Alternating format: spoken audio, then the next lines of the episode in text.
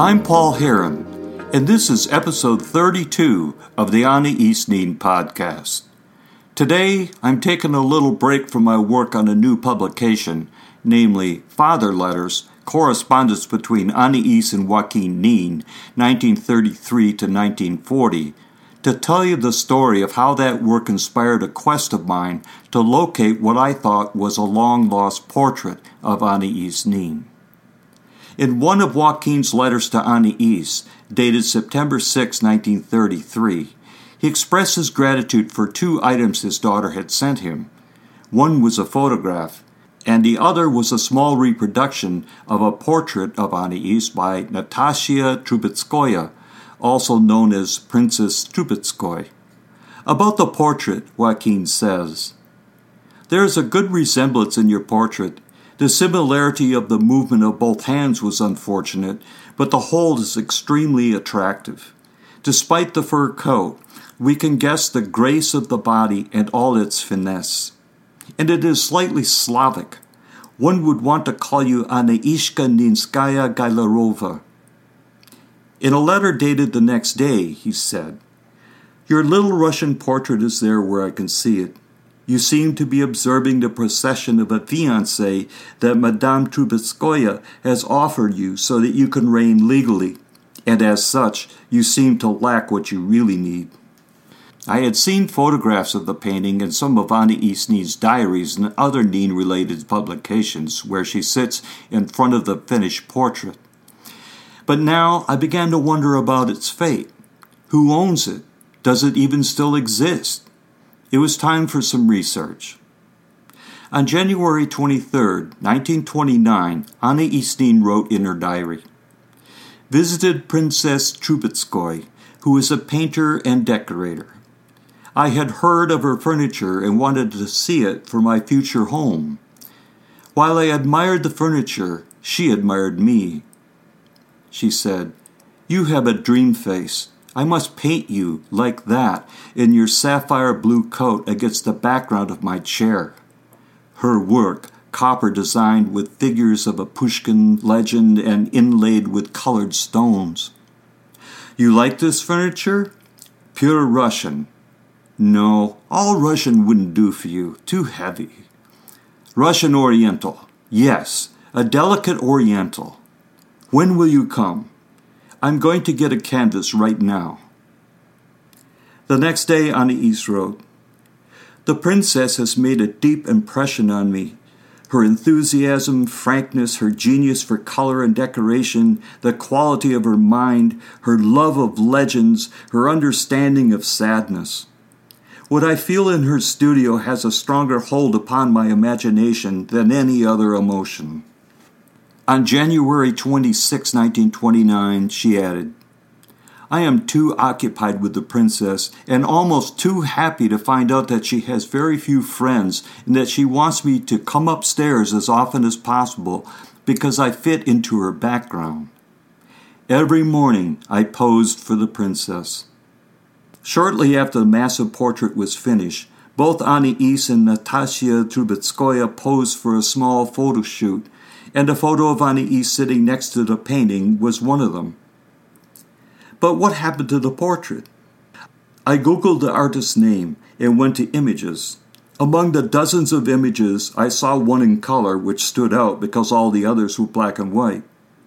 Next, I visited the source of the image and was shocked to learn that it was the Smithsonian National Portrait Gallery in Washington, D.C., just down the freeway from where I live. First, I was relieved that it still exists. And second, I found out that it's among their non displayed collection, meaning they possess it, but it's kept in their archives and is not available for public view.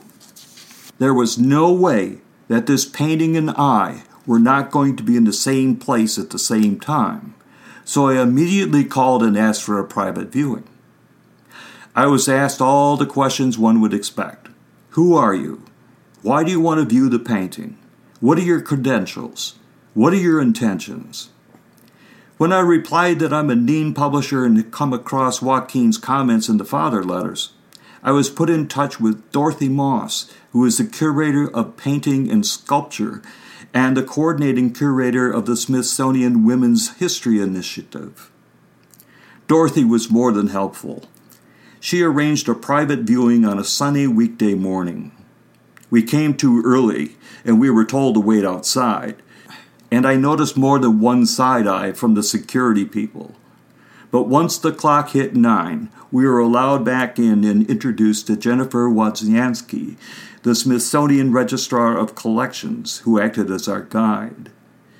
We were practically the only people in the Mammoth Gallery, since the doors don't open to the public until 11, so the trip through a labyrinth of hallways and up an elevator was sort of surreal. Then we entered what looked like a storeroom, and there it was the six foot tall Trubetskoy portrait, the color and texture of which was stunning. No photograph can reveal the three dimensional quality of the painting. Thick applications of oil seemed to have one purpose to permit the face of the then 26 year old Anais Nin to practically leap out of the canvas. When I stood near the visage, I had the feeling that it was a living thing, that the eyes could see, that the smile is intended for whoever views it.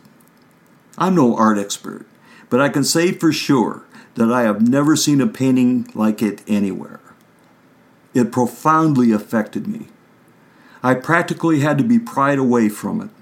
The only reason I succumbed was because it was apparent that the employees in the room had other things to do. It is the Smithsonian, after all. The obvious question for me was Will the portrait ever be displayed? It had been purchased from a private collector in Paris in 2000, so it's been under wraps for 18 years. But here's what's interesting. The collector had purchased it in the 1980s at an antiques fair in Ile de Chatou, a white Russian enclave, which is just west of Paris and only a few miles from the village where Anais once lived, Louvciennes. So, will it be displayed? No one has given me a definitive answer, but there are two facts that have to be considered. One, thousands of dollars have been spent to restore it. Two, thousands more are being spent to frame it. So the logical conclusion is that yes, it will be on display for the public. Otherwise, such an investment, the original purchase, the restoration, and the framing, would never have been made. The question now seems to be not if, but when the portrait will be available for public view. I, for one, will keep you posted. And I wonder if you'll have the same reaction I had when you finally see it in person. It's the only way to truly appreciate it. But in the meantime, if you visit anaisninblog.skybluepress.com, you can see the Smithsonian image of the painting and a rare photograph of the artist and Anais Nin posing in front of the portrait. It's worth a look, believe me. This has been the Anais Nin podcast. Thanks for listening. Until the next time.